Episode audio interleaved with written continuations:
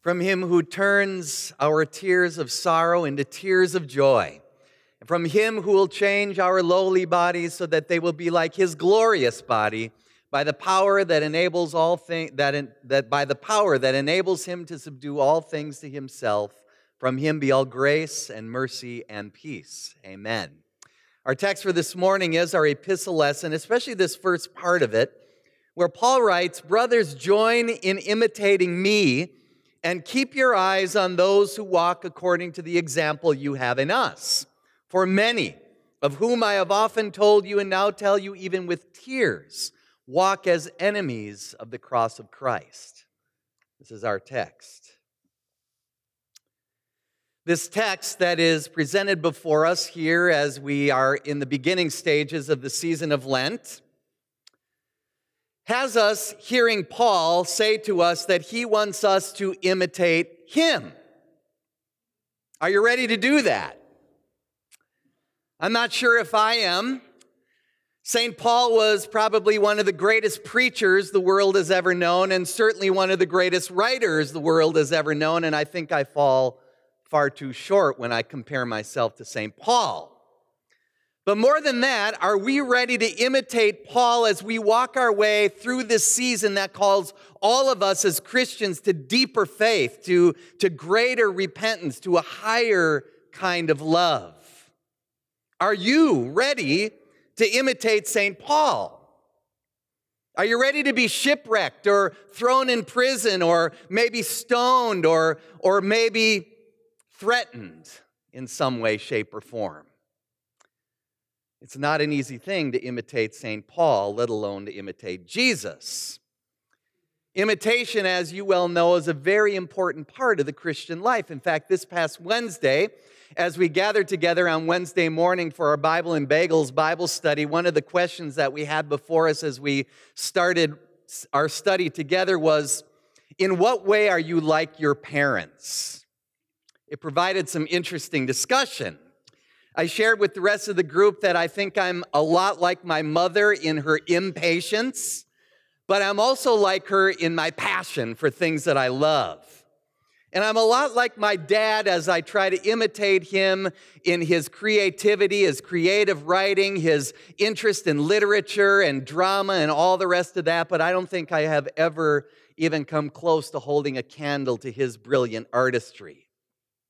Parents love it when we imitate their good parts, but they're not so happy when we imitate the bad things. But more than that, we look up to our parents, to our elders in the faith, whether the biological ones or maybe even the ones who are sitting around you in the pews today. Anyone who's further down the road in faithful living than we are. And we pray today that the Holy Spirit would enable us to imitate them as they imitate Paul, as Paul imitated Christ. And Paul wants us to be co imitators, the Greek says, to join together in imitating me, he says. And what a wonderful thing that is if you really think about it. You never ought to try imitating alone. We imitate as part of the congregation of God's people. God saw that it wasn't good for us to be alone. God wants us to love one another, to support each other, to live as part of the congregation of God's people. And that's particularly important when those shipwrecks or imprisonments or stonings or beatings or threats in the Christian life come along, and they will. God has given us people to lean on. What a wonderful gift that is. But today's text reminds us that one of the things that Paul calls us to imitate in him is to cry the right way, to cry for the enemies of the cross of Christ.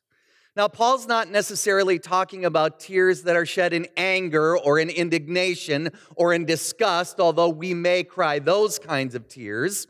But our tears are to be shed in outright sorrow for the people of this world whose God is their belly. It's sad, isn't it, when we look around and see that all people want to do is glorify themselves, worship themselves, look to themselves as the place where they find their own identity, security, and meaning. We see it all around us, both inside the church and outside the church. You've heard of Joel Osteen not too long ago. Joel Osteen's wife, Victoria, got up in front of their huge mega church in the arena there in Houston and this is what she said. See if you can evaluate this this morning. I just want to encourage every one of us to realize that when we obey God, we're not doing it for God. I mean, that's one way to look at it. We're doing it for ourselves because God takes pleasure when we're happy. That's the thing that gives him the greatest joy. So I want you to know this morning just do good for your own self. Do good because God wants you to be happy. When you come to church, when you worship Him, you're not doing it for God, really. You're doing it for yourself because that's what makes God happy. Amen? Their God is their belly. And we ought to weep over that. We see it all around us in our society as it's peddling lusts of every kind in more and more accessible ways, even to the children of our lives and our communities. We see it even inside the mainline American denominations that are pushing Christians to accept every form of sexual deviancy from one end of the spectrum to the other in the name of love when in fact true love is a love that lovingly and winsomely points out sin that goes against the clear words of Scripture and calls sinners, all sinners, including sinners like you and me, to repentance. For we all have sinned and fallen short of the glory of God. Their God is their belly. And we ought to weep and sorrow for those who are careening toward potential eternal destruction.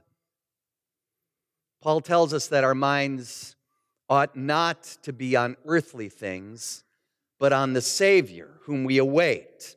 Our minds are to be on the transformation that is ours in our baptism and the renewal of the Holy Spirit that takes place day in and day out by God's grace through the power of that very same Spirit. Our minds are to be on the one who will transform the world and our own lowly bodies to be like His. And when we look at reality from God's perspective, the Holy Spirit leads us into looking at the world in such a way that we just cannot understand how people can indulge in all the evil things in this world. When they find their identity, their security, their meaning in the things of this world. And it means that they are on their way to destruction. It's enough to make a grown Christian weep. After all, we have been freed We've been freed by Christ's death and resurrection, freed to imitate our Lord and freed to imitate St. Paul and to weep with them and like them. We have been freed because Christ has been crucified to forgive us of all of our sins. We have no more need to earn our salvation by our works. So now our works can be used to serve and to love our neighbors who need it so desperately. Jesus didn't just cry when Lazarus died in that shortest verse in the Bible. We, we also see him weeping, in a sense, in today's gospel lesson as he weeps over Jerusalem, the very city that's about to crucify him. He weeps in sadness as he looks at the prospect of what is facing those who would remain enemies of him and of his cross. Our society seems to revel, it seems to enjoy inventing new ways to become enemies of the cross of Christ. And, and our position is naturally to become defensive about that, maybe to get mad about it, to get angry, to try to show them who's boss. It's awfully tempting to want to do that, but we don't need to. The boss will. He's shown us who has subjected all things to himself. He has shown us who is Lord, and, and He is a Lord who has loved and forgiven sinners like you and me all the way to the point of death on a cross.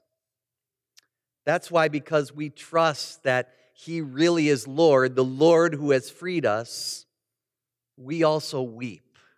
We weep over the enemies of his cross.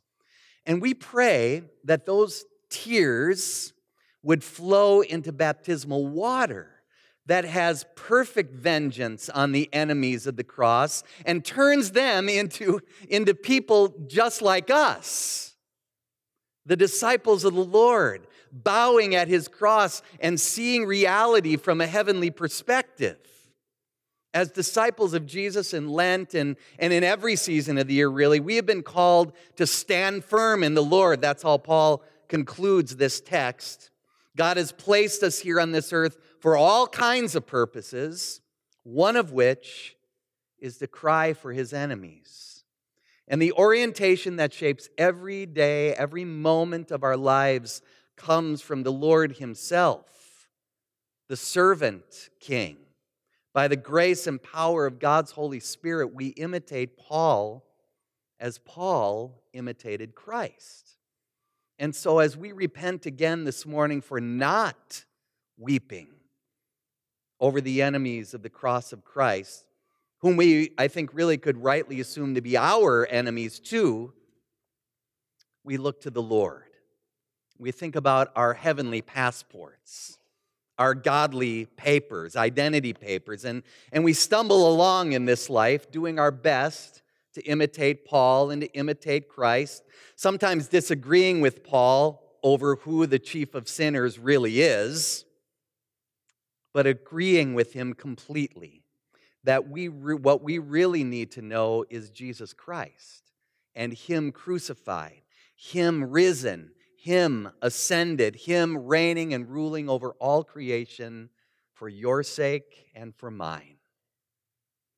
Because Jesus is our Lord and Savior, and because we have been baptized into His name, we are already in this life beginning to taste the tears of joy that God gives to us when we experience and receive His loving forgiveness, baptized into His name we are already citizens of his kingdom, Paul says. And so we look forward to the, the day when every tear of sorrow will be turned into a tear of joy. So, right now, even and especially in this season of Lent, we rejoice and we praise his name. And we even pray as we weep for our enemies. Our eyes of faith are not meant only for crying, but, but also for seeing the hope that is ours right now in the here and now, and the hope for the life that is to come. And so I'd like to invite you to conclude our sermon this morning by praying along with me a prayer that I love that was written by Brennan Manning. Will you pray with me? Dear Abba, 10,000 things are already vying for my attention. Wait, actually make that 10,001.